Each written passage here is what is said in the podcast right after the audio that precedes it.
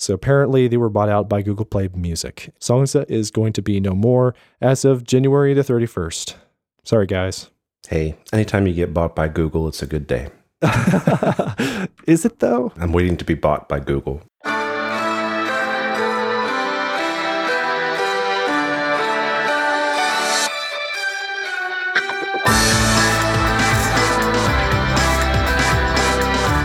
Welcome to Tectonic, episode number 43. This is a weekly talk show revolving around the seismic shifts in technology, culture, and the digital age. I am your host, Joe Darnell, and with me is the music man, right? Mr. Joshua Pfeiffer. I was hoping you were going to introduce the, the real music man, our uh, guest. Well, I wanted you to break out into song to introduce our guest. Yeah, I'm not. I'm not. I have not had that much to drink yet. No, I'm not, I'm not, not doing that. Okay. Well, the other guy with us tonight is Mr. Brian M. Brush. Welcome back, Brian. Thank you. I'm happy to be back. It's so great to have you. You know, as I as uh, we discuss this topic, I'm holding in my hand my Apple Music player, and I'm thinking I want to talk about Apple Music tonight. What about you guys? Sounds good. Sounds good to me. And it'll be nice. Uh, I think a few months back now at this point, we once said that we would follow up on Apple Music based upon when I was last on. So, yeah, dun, dun, dun. Part two. It's time for that. Yeah. So, what we're looking at here is the music app on all of our devices, whether you're using Spotify, Rhapsody, Pandora, knock yourself out. We're going to talk about them and what we think about them. Let's see here. Uh, several years under our belt now with streaming, we still have many years to deal with, I think, iTunes in front of us, unless we just up and abandon our original CD imported music libraries. And there's this lingering feeling like we're still stuck in the ruts of the transition into digital music. But people like Brian are really advanced into their music libraries at this point. I'm somewhere in the middle. I, I still appreciate physical hard copy music, but I, I have something of a music library on my computers. And then Joshua, who doesn't consider himself too much of an avid music file, audiophile, he's still got a lot of digital music as well. So it was high time that we actually seriously look at Apple Music and, well, not just Apple Music, but like the whole field of what is going on with music culture today and how people digest their music. I'm around my sister all the time now, and you know she's always introducing me to something. I'm sharing something with her. I'm so proud of myself when I can find something really awesome to share with my sister. I think she her tastes are a lot more trendy than mine, but I'm rubbing off on her, which is a good thing. now, how about you, Brian? What are, what are you doing for music these days? Um, so I've got a bit of an obsession with music, and if I'm not listening to a podcast, then it's almost guaranteed I'm going to be listening to music.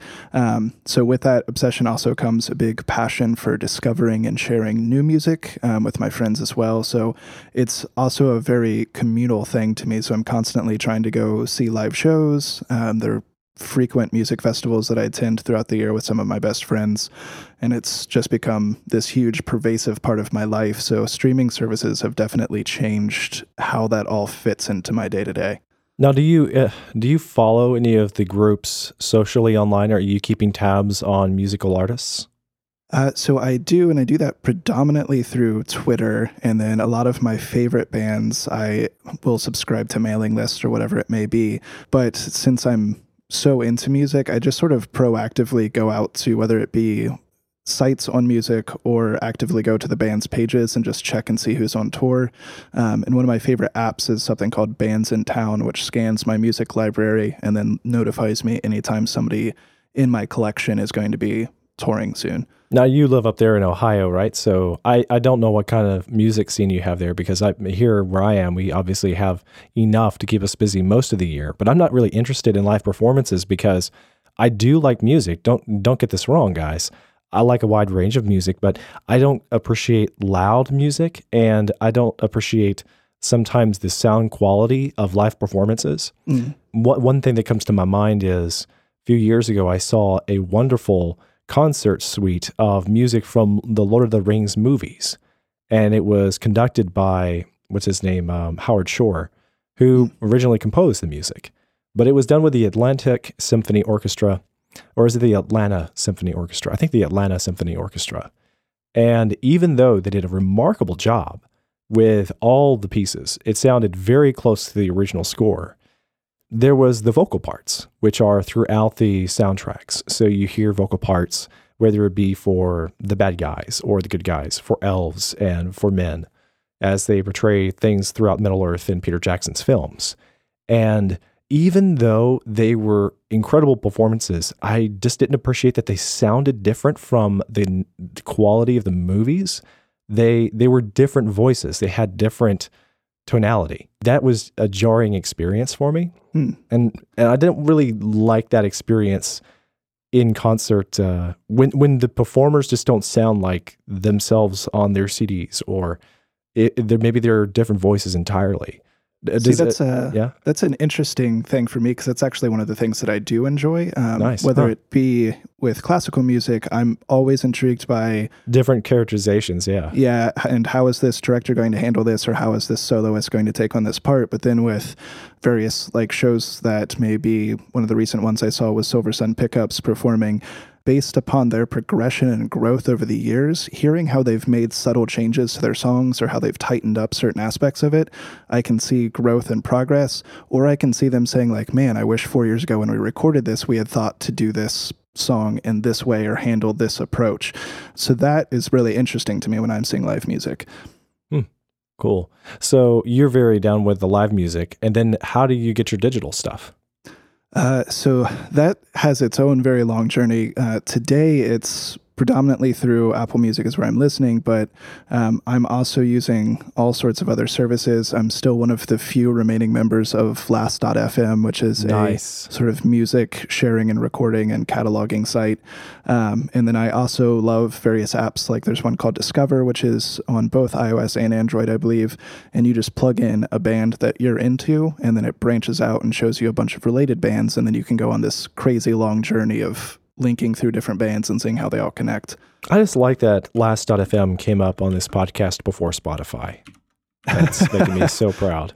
Yep. I remember I used them back in the day. I think it was the first few that I recall were Last.fm and what was it called? Grooveshark? Yep. Yep. Remember Grooveshark? I think they were shut down now. Yeah, I believe they got sued and lost that case pretty horrifically. Yeah, see, I I liked the idea, but I just felt a little bit awkward every time I went to their website. Like I thought to myself, this shouldn't this shouldn't be working. This shouldn't this shouldn't be possible. because you were just basically getting all the music for free Mhm. in all the different versions and you were scraping from lots of different people's libraries. Yep. It was very flexible. I mean, in terms of a tool, it was ahead of the curve. It was advanced for its time. Pesky laws getting in the way. Of course. there was i mean a variety of other streaming services and one of the ones that i think all of us have probably played around with at some point was pandora and so i still remember when that first came out and what a huge discovery that was for me especially with the fact that it was cataloging like hey it seems like you like songs in this specific time signature or with this type of instrumentation and that just blew my mind whenever pandora was first released into the world and now I don't think I've opened up Pandora in probably three or four years. Wow, I didn't realize it got to that granularity. Huh. And Yeah, it- do you think it you there was no real causation for abandoning Pandora? You just were lured to other music solutions? Yeah, it was a combination of there were other solutions came, coming out that fit my needs a little bit better, but then Pandora also started its transition to what it is today, where it for me started to get more and more repetitive. Or if I plugged in, hey, I want to listen to this band or this song, that band or that song never showed up on the station. And so eventually it was like, all right, I'm not getting exactly what I want out of this, so I'm going to segue away from it. Hmm. I like to think of Pandora as it, it went the way of Angry Birds. It was a huge hit. It just it worked so well for so many people, but then there was so much of a repetition, so much of a repetitive experience. hmm You always wanted a little bit more, and you could, it didn't have enough flexibility to let you interact with the music the old-fashioned way, not with a you know a manual approach. Yep. So uh, so much of it was really brilliant uh, algorithmically, and I, I do think that to this day, if if there's someone who needs to develop their musical tastes, then Pandora makes a fantastic tool. So hmm My wife still prefers it over Apple Music. interesting. Yeah. I remember a few years ago I was in Target and I saw that you could buy annual memberships on cards for Pandora. So that's that's a thing. They're they're still alive and well. Yep. They seem to have held out all right with the streaming service change, and I don't know if that's because people are still getting used to the idea of streaming services and Pandora seems like a nice hybrid between radio and streaming. And so maybe that's where people are comfortable with it. Um, but I'm intrigued to see maybe 10 years from now how Pandora is holding up compared to all of the competition that they have today. Yeah, I think that they have fantastic brand recognition because they established themselves in the backs of radio. Mm-hmm. So they allured a lot of the people who wanted something that was comparable to satellite radio that was a little bit more state of the art. Uh, if you ask me, as far as I'm concerned, satellite radio is just not up to the times. So it, it's still satellite radio in many ways still feels like what most radio stations are. It's just playing the same 40 songs over and over again.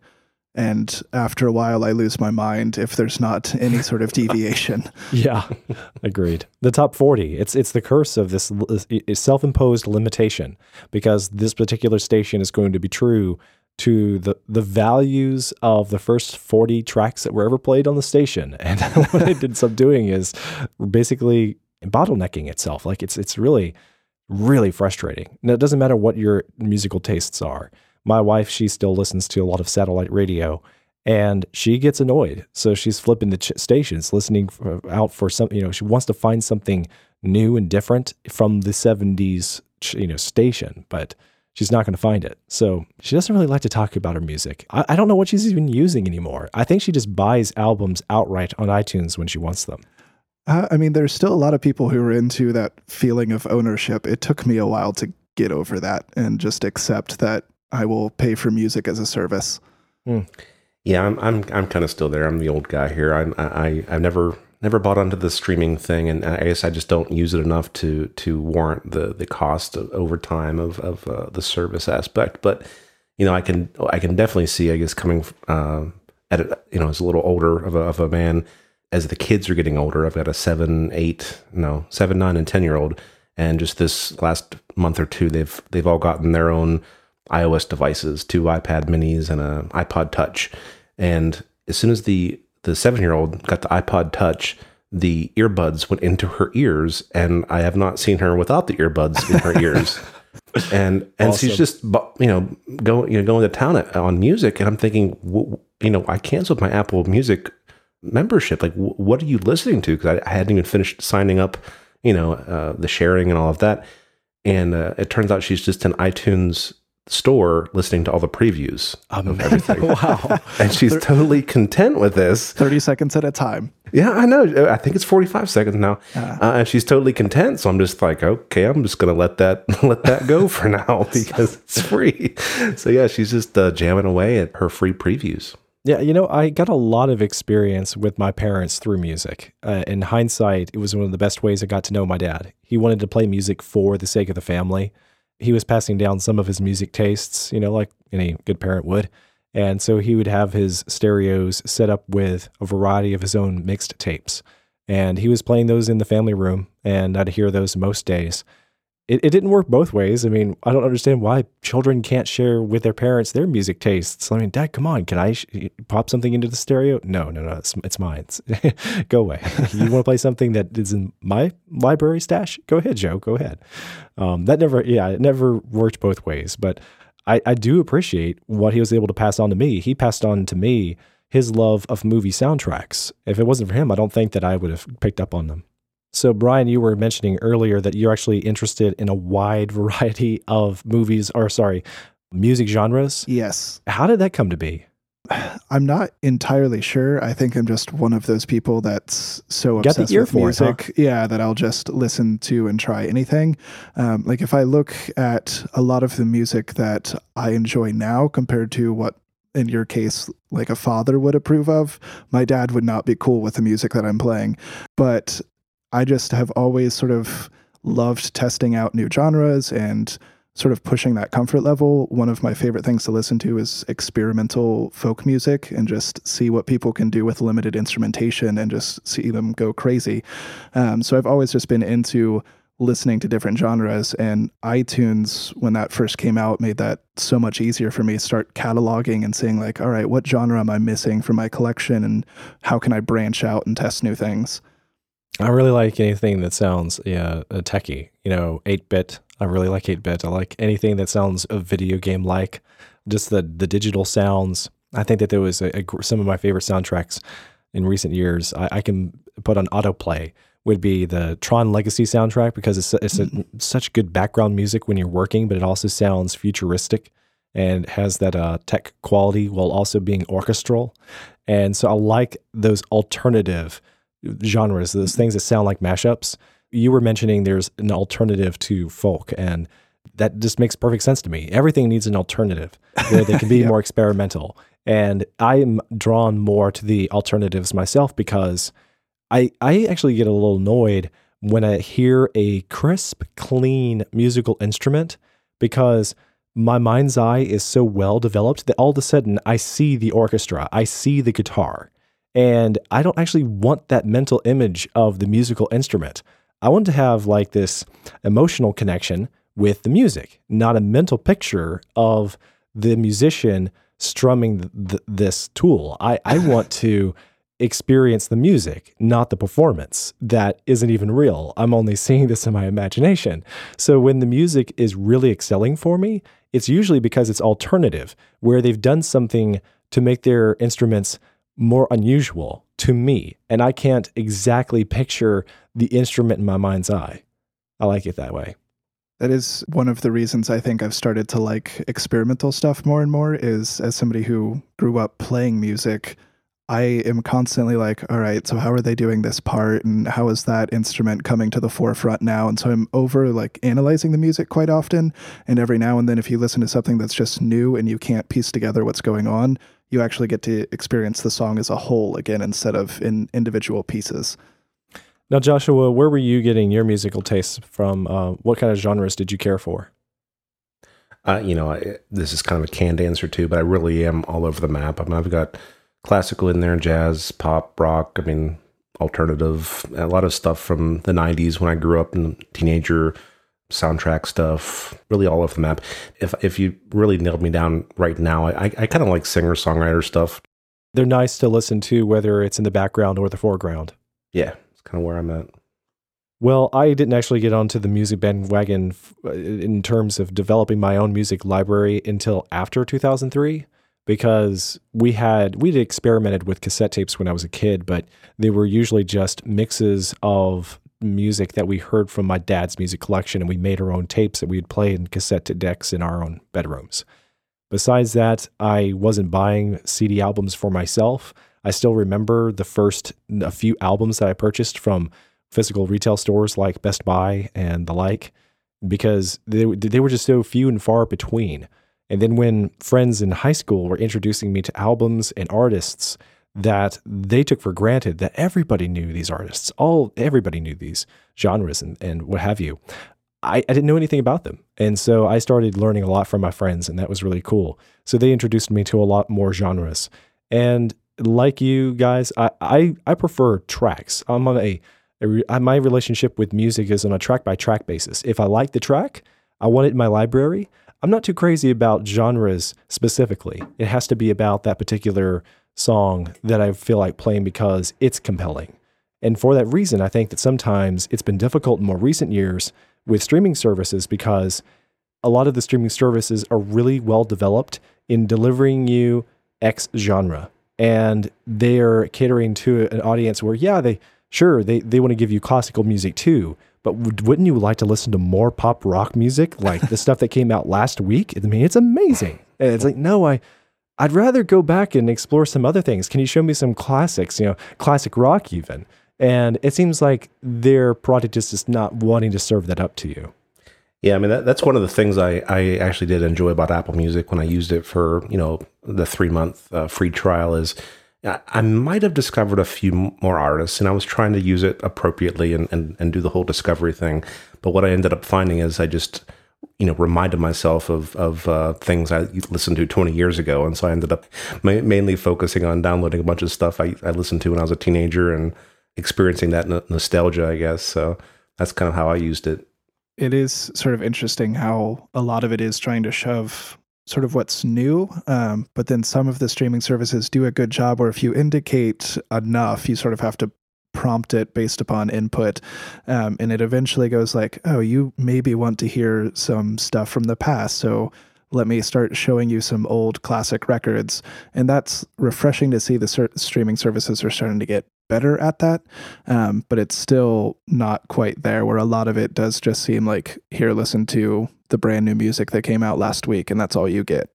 There's actually a whole section dedicated to that in the music app. I bet you there are in uh, Spotify and the others like it. But, you know, if you just look at the bottom menu in the Apple Music app, you got For You, which is often a remix of classic albums and newer things, genre based or artist based. It's it's pretty nice. Then there's the whole area dedicated to just new. Here, here's what's new, and you can scrub through that, and there's gobs of albums and what have you and it's constantly refreshed. They, they got new stuff in here on a regular basis. So I wanted to talk a little bit about iTunes. When was the last time either of you guys were using iTunes to interact with listening to music? Unfortunately, uh, last weekend, yeah, I was in my office doing doing a lot of work, and I just decided, well, I got iTunes right here on my computer. Try, I actually was trying to import some older CDs uh, to my old laptop, and uh, it, it, was rough. It was rough. I mean, it's like I, I know what's in my library and I somehow can't find what I want to listen to. I've got all these options to search, but I, uh, I was struggling. Mm. Yeah, it's, it's, really bloated at this point. It's I, I rarely use it yeah, it's sad for me because there was a time like many, many years ago, it feels now at this point, where iTunes was one of my favorite and most used applications. And I loved like the whole process of cataloging music and making playlists and burning CDs. But now in this streaming age, that process seems so old and asinine that now it feels sort of ridiculous to say that I ever enjoyed doing that. And anytime I open up iTunes, it still has all of those features there, as well as 12 million other things. And it's just, it is painful to use or even look at.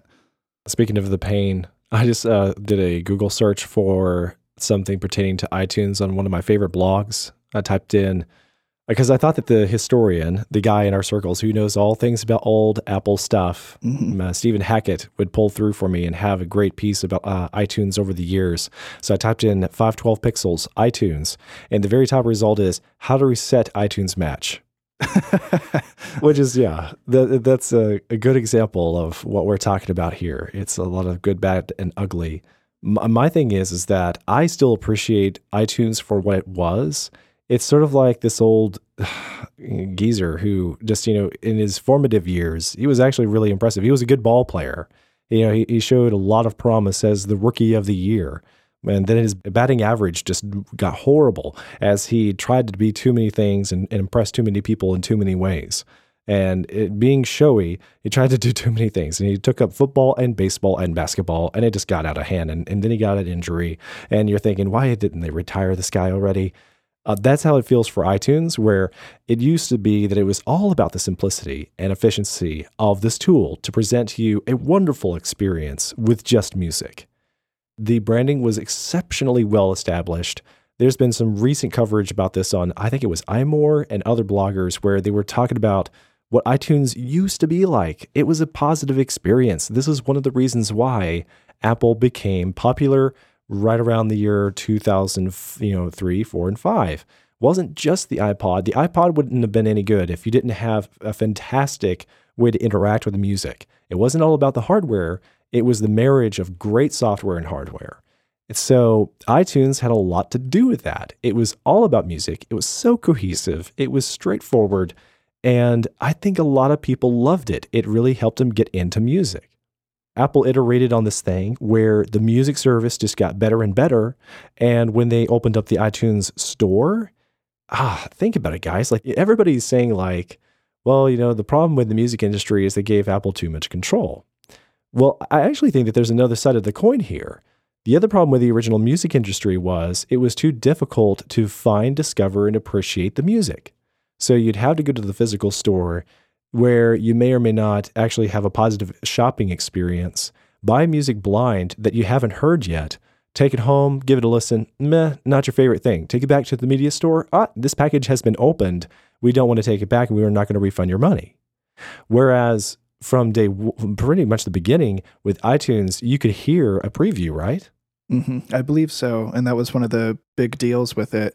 And it it's also always amazed me that we often think of like the iPod as the big turning point for Apple, but iTunes came out uh, almost ten months before the iPods were released, so it's been there for quite some time. And the fact that it did have that huge shift in terms of the way people handled shopping for music is incredible. It was definitely making a huge influence with or without the iPods. I know a lot of people who would just get their music off of their Mac, or they would play their music in their home off of the stereo attached to their Macs. It made a positive influence. I, th- I think where it, it wasn't necessarily wrong of Apple over the years to include movies and the App Store and synchronization with iOS devices and television shows. The problem was it just got bloated over the years to have all these various unrelated features. And then as the navigation with the, interface through all the content got more cumbersome and bugs were introduced, and it seemed like things got hairy where people's albums would be you know, just vanish or I think it all I think where it became really noticeable was when iTunes Match became a thing a few years ago. Now y'all had very positive experiences though with iTunes Match, right? I did, and it was something that I was ecstatic when it came out. Before that, I was actually using a service that I don't know if you guys have heard of called Audiogalaxy.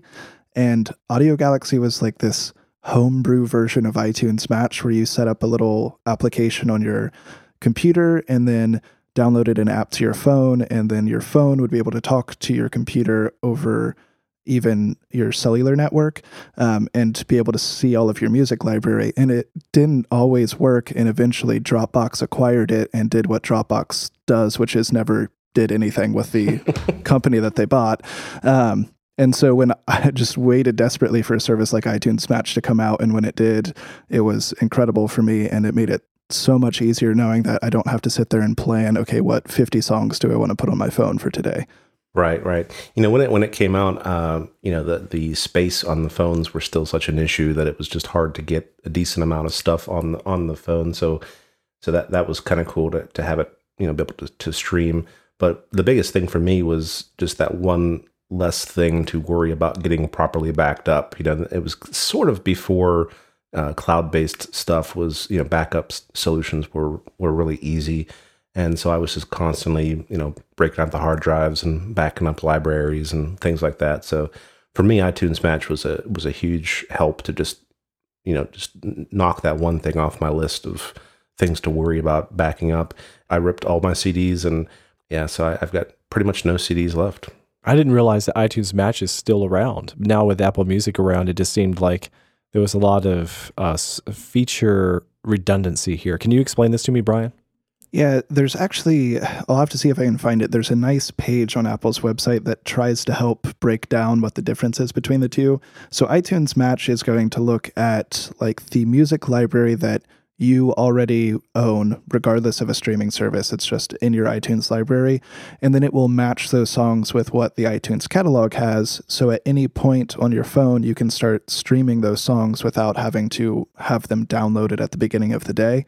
Mm. Um, whereas Apple Music is giving you the ability to access all of the iTunes catalog and stream all of those songs at any point, regardless of whether you had them in your library or not.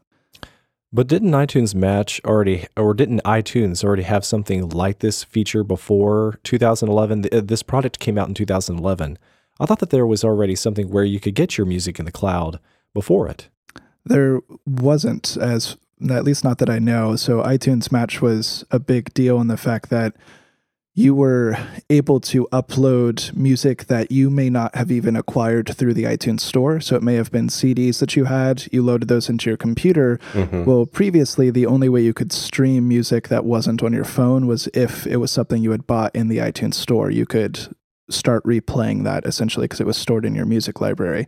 But if it was something that was from a personal collection like a CD or if you did what my father did for a long time and converted vinyl over to CD and then put that into your computer. There was no way to to have that sort of in a cloud based service before iTunes Match. I need to talk to your dad because I have some vinyl and I need to make that happen. he'd be happy to help. It's um, I'll have to see. I actually have the same um, record player that he has, which just has a little USB connection to plug into your computer, and then you can just use a service like Logic or any other application to record that as it plays. My dad has a cassette deck that does this. I helped him set it up so that he could get his recordings into the computer with the cassette deck. I haven't seen anything that does this this uh, wizardry with a record player, but that that's awesome. And how about you, uh, Joshua? You're using iTunes Match to date?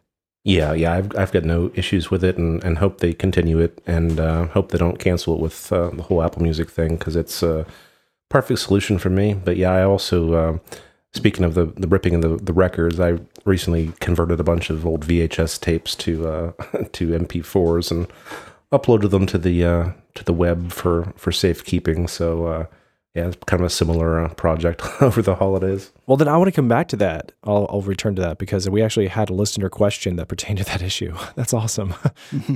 uh, back to iTunes Match then. Do either of you experience this where you have music, you know the version of the music you originally had imported into your computer, and the copy that iTunes Match gives you isn't exactly the same version?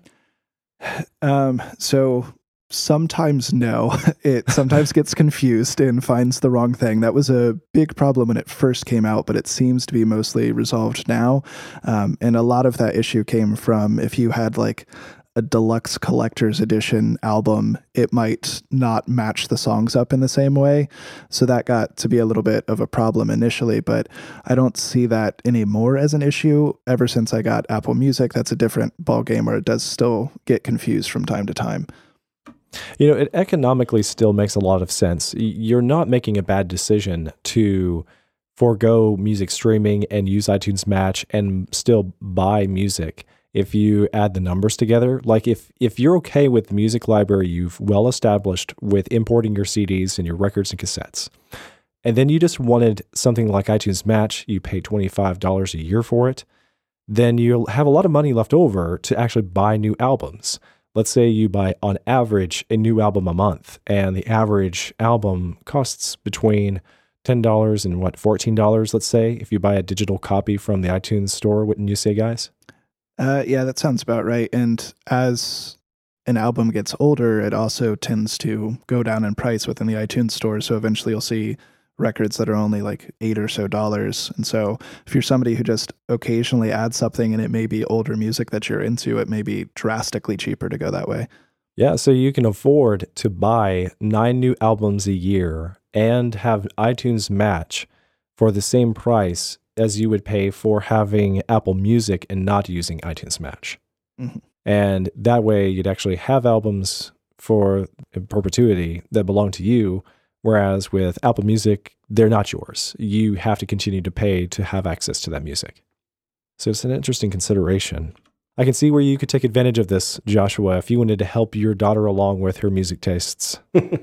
yeah, and, and, honestly, I can see in a few years it being worth doing the Apple Music thing, just you know, to get the kids through the teenage years.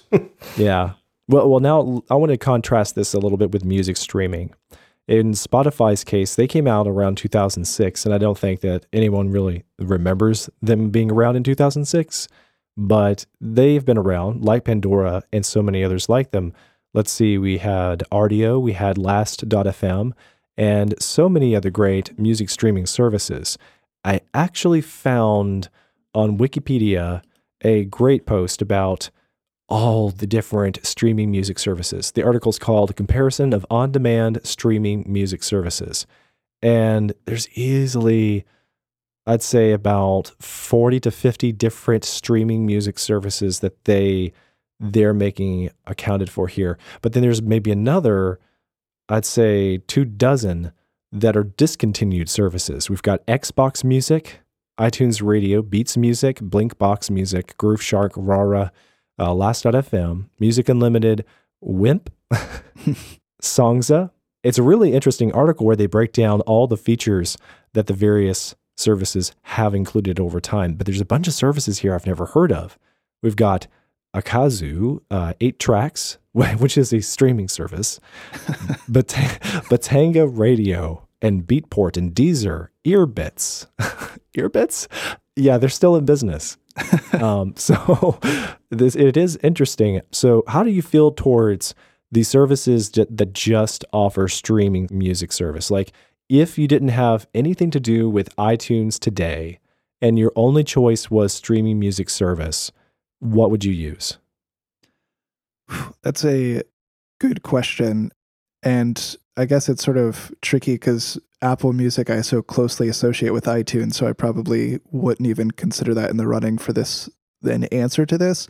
Um, but Spotify is the one that I'd used the most uh, in the past before I began this whole Apple Music transition. Um, so that's probably the one that I would look at. And it, if I was brand new though, and I pulled up that article and I saw 50 different options, I would probably just say forget it and close it and go back to buying music. I wouldn't mind having a a free membership for something, but then I would be annoyed by all of the ads. And mm-hmm. eventually I would just turn back to the physical copies of things. You know, I, I, still have a CD player in my car. I mean, we can make this work. and now how, how do you how do you feel, Joshua? Uh, you know, I don't know. I, I'd have to, you know, what I probably do in situations like this is kind of just do my engineering research and find the, you know, whatever, what all of the the proper nerds think of is the best of breed and, and probably just go with that. Mm, so Amazon Prime music is the answer. Actually, I was hoping, I was thinking Xbox music. I didn't even know that was a thing, but yeah. Oh, but they're discontinued. Too late. Man. Uh, succeeded by something called Groove. Let's see here. Groove opened in October 16th, 2012. So Xbox Music actually has been dead a while now. Mm, maybe Hotmail Music is that a thing? okay, but get this. Uh, okay, so Groove Music was previously Xbox Music, which was previously Zune Music. Uh, so that's that's yeah, that's not a good sign. ah, poor poor Microsoft. They probably rebranded it twice so that they could get as far away from the Zune as they possibly could. It is Microsoft's equivalent to iCloud, which used to be Mobile Me, which used to be iTools, and on it goes. Well, I, I, would say that if I had to pick from the music streaming services, I would probably wind up with Pandora after I got frustrated with Spotify because I do like how I could discover music on Pandora and then I would go buy the stuff that I want.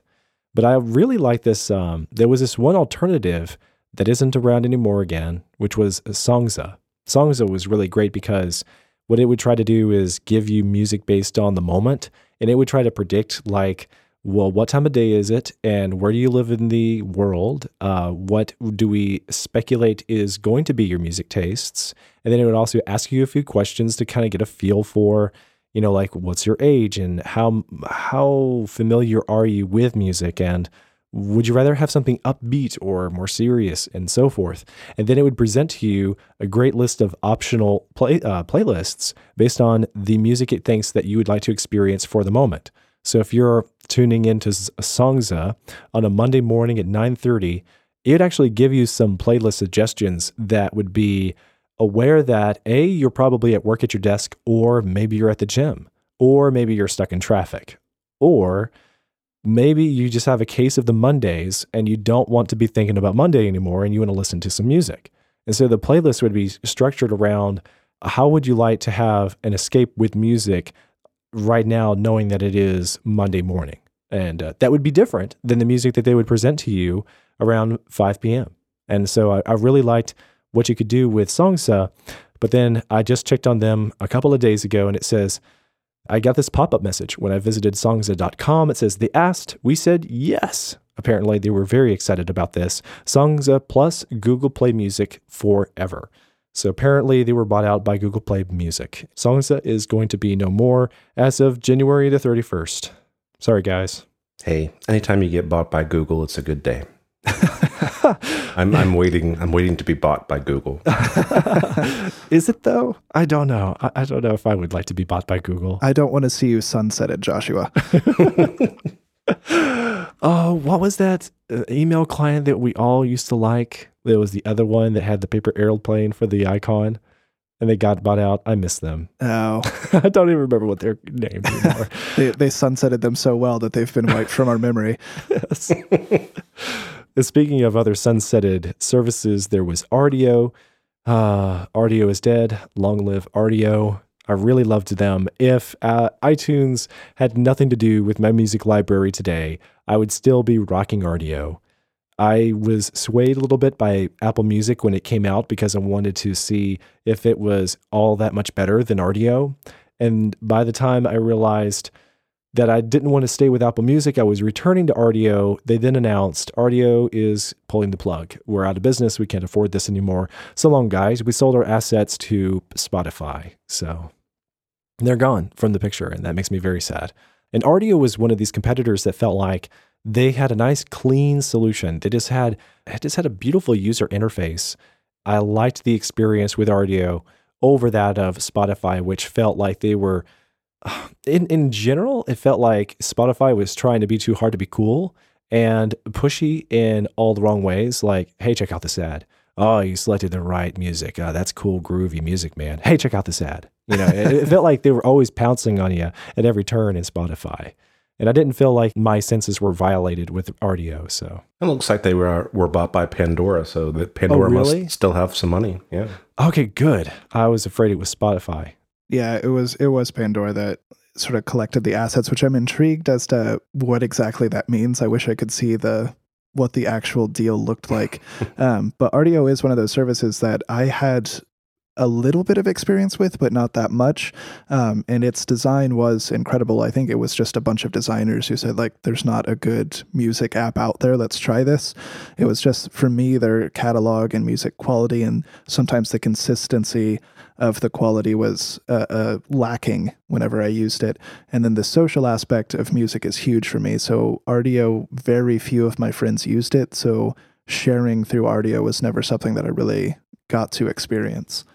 Well, then, in the last few minutes that we have, let's talk about how we're using music now. We've covered where we came from and our impressions of streaming services. Uh, Joshua, how do you actually get to your music now? Mainly, I, I access it through the music app on the phone. I, I, turned off all of the Apple Music features, so now it just has the three little tabs at the bottom, which is a little easier to use than the five tabs at the bottom. I, I was little, I, just thought it was too much with the Connect and For You and all that. So I got my music, playlists, and radio I, mm-hmm. you know, I've kind of just, I went ahead and just deleted all the playlists. So I need to just start over from scratch with that. But basically, work through my playlist, my music rather. I wish I could turn off the recently added. It just takes up so much screen space. I, I don't know why that's on a drop down, like you know, mm-hmm. albums and artists and all of that. But hmm.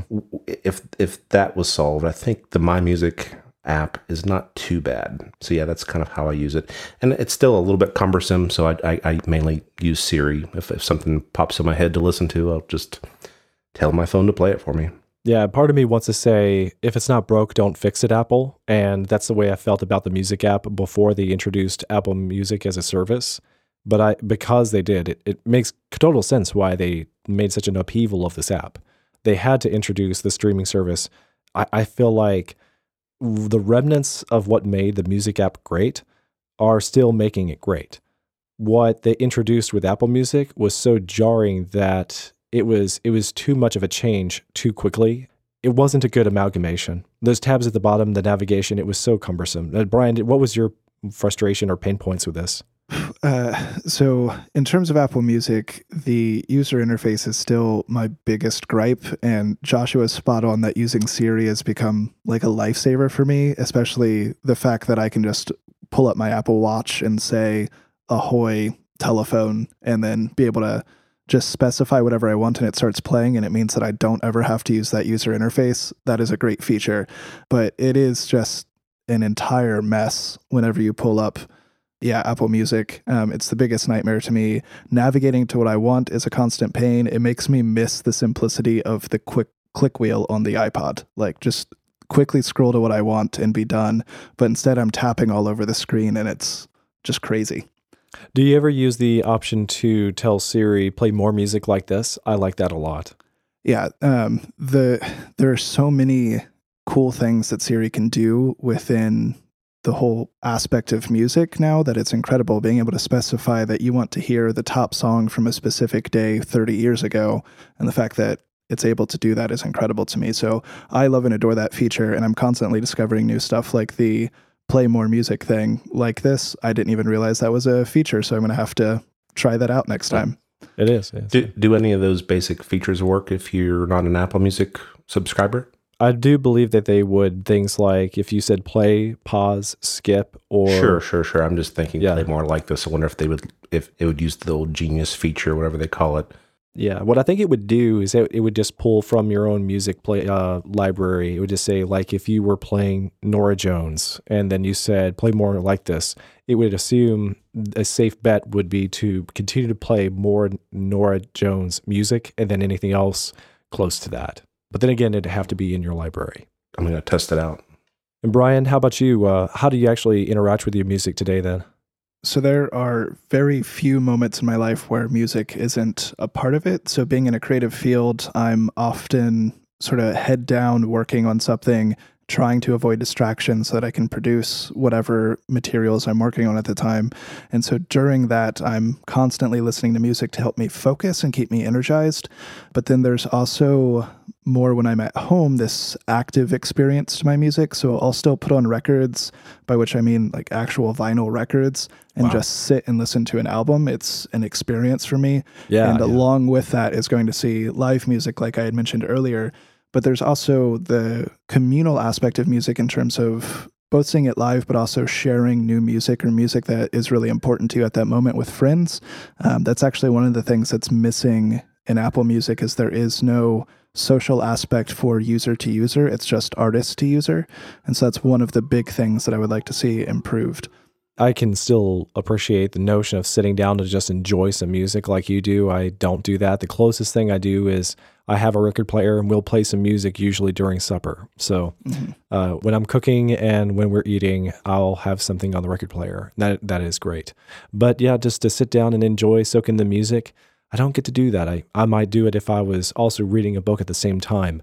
I do a lot of reading in the morning before I start the day. So I like to sit by the fire and listen to something on my headphones because everybody else is still asleep. Well, I do use Apple Music in spite of all of its flaws, which are countless. I have been affected by almost every bug. I have had changes of tracks in my playlists. So, music originally imported a certain way. I set up a playlist like 15 years ago. I love these playlists and I listen to them every passing week. And then I switch to Apple Music and they screw with my playlists and they change the versions that I have. And I just don't know what to do. It's you're like, really? But, uh, oh, Joshua, you have an update for us, the live update here? I do live update. Play more like this whilst playing Norah Jones. Sorry, Joshua. Genius is not available. Oh, well, that's Yeah. definitely an Apple Music feature then. Yep. yep, Oh, yep. man. Too bad. In the show notes. Okay. Well, now we know. Everybody go subscribe to Apple Music like I do, just in spite of it all. Yeah, but that's that's my point is that I'm just not tickled pink with this idea of well, okay, before we get a bunch of listener mail saying, Joe, why don't you just like ditch iTunes and Apple Music and go over here to greener pastures at Spotify? First of all, yes, it is greener because their icon is green. But besides that, I don't actually want to do that because I still want to have my my original music library alongside of anything that I stream. I don't want one more app icon on my home screen. I want one app for music. And the idea of having one go-to app where I could manage everything is incredibly appealing to me. I don't want to have to replicate the playlist that I create in Spotify also in iTunes and vice versa. Does that make sense? It does. And I was going to say with Spotify, I used it for a long time. I had a lot invested into it, tons and tons of playlists. Uh, and I think it still has better discovery tools than Apple Music does, but it limits you to 10,000 songs in your air quotes library. And my personal library is already twice the size of that. So it just doesn't work. And I mentioned to you guys before the show that when you hit that 10,000 song limit, Spotify pops up this really snide message that says something like, Hey, dude, cool library, but you're at your limit. And as soon as that popped up, I was like, I'm done. I'm going to Apple Music and just sticking with it. Well, at least it recognized it was a cool library. I mean, that's that's, that's got to be satisfying. It seemed like it was being sarcastic, though, and it was smarmy when it said it. That is so backhanded. Ugh. The, the, and there's also really no explanation for it from the standpoint of the user. I mean, uh, 10,000 is such an arbitrary number. Uh, Cody Coates was pointing this out a couple of weeks ago in terms of some of the design choices of various companies, like social networks, for instance, right? Why does a tweet have to be 140 characters, or why does it have to be uh, up to what is it, 10,000 characters? You know, it is, it's a very arbitrary number, either one you choose. Same thing with 10,000 tracks of music. Like, why is that legal? Why is that okay? I don't know. Yeah. I don't get it. Well, thank you so much, Brian, for joining us this episode. There's so much annoyance with music, but thankfully, the music itself is not the problem. It's just the tools we use to get to it. And we don't have to deal with scratched CDs anymore. And oh, my dad's stories when he was a kid, he would take, uh, when he was a little kid, mind you, he didn't know any better. He was out in the backyard and he took all of his dad's records and he was throwing them like frisbees right at the tree so that they would shatter because this was amazing to him as a five year old. Daddy, look at this. And he was smashing his dad's records, and his dad f- totally flipped. Anyway, um, I never met my grandfather. So, on that note, thank you so much for joining us, Brian. yeah, thank you guys for having me back on. Um, and uh, thank you, Joshua, for your insights. Um, I want to know what happens to your kids and what they what they do with their music libraries. Yeah, it's definitely not a, a cool library, but uh, yeah. So this is going to complete episode 30 sorry no 43 of tectonic. If you would like to see more of anything that we've mentioned on this episode you'll find them in the show notes and with links at tectonic.fm slash 43 it's also available in your podcast player. Follow the show on twitter at tectonic.fm sorry actually tectonic uh, on twitter is just at tectonic.fm not the website. If you want to keep tabs on new releases and special announcements you'll find them there and if you want to send us something lengthy in an email, send those to hello at tectonic.fm. And uh, you can always find me on Twitter. I'm underscore Joe Darnell. My co host is at Joshua Pfeiffer, and Brian M. Brush is at Brian M. Brush on Twitter. Lastly, I want to say a huge thanks to our listeners who have checked us out on iTunes, given us star ratings and reviews. We appreciate it so much. If you want to give us a rating, that would be great. You'd just be my favorite listener of the next hour. We'll uh, check this out. If you have any thoughts, questions, and feedback for us, it may be brought up on a future episode. As always, I'm Joe Darnell. Thanks for listening to Tectonic.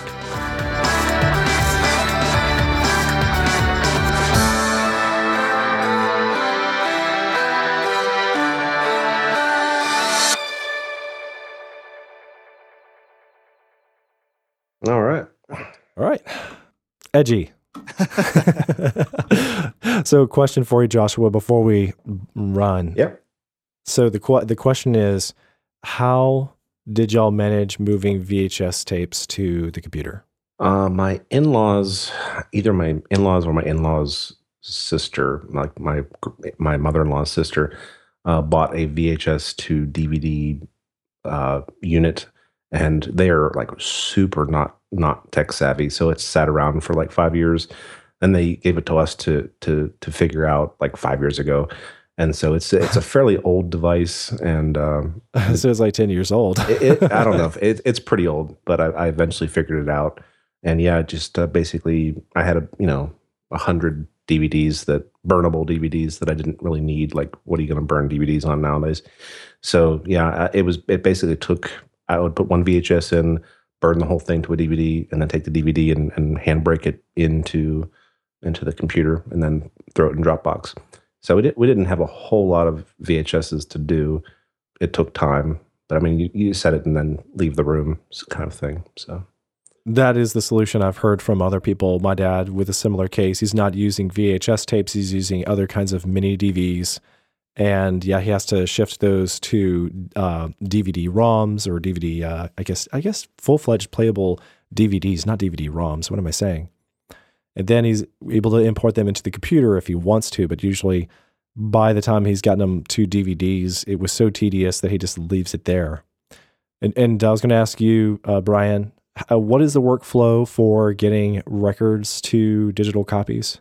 Um, so you'll want to look for, and there are some cheap options. Mine was a little pricey, but there are record players that have a USB port in the back and then they'll actually be able to plug into your computer and then you can use that as your input just like you would with like your microphone and record into logic or any sort of like GarageBand, any sort of recording application on your computer, and then just save those sort of song by song. You would clip them up and then save them those as individual MP3s or MP4s or whatever it may be.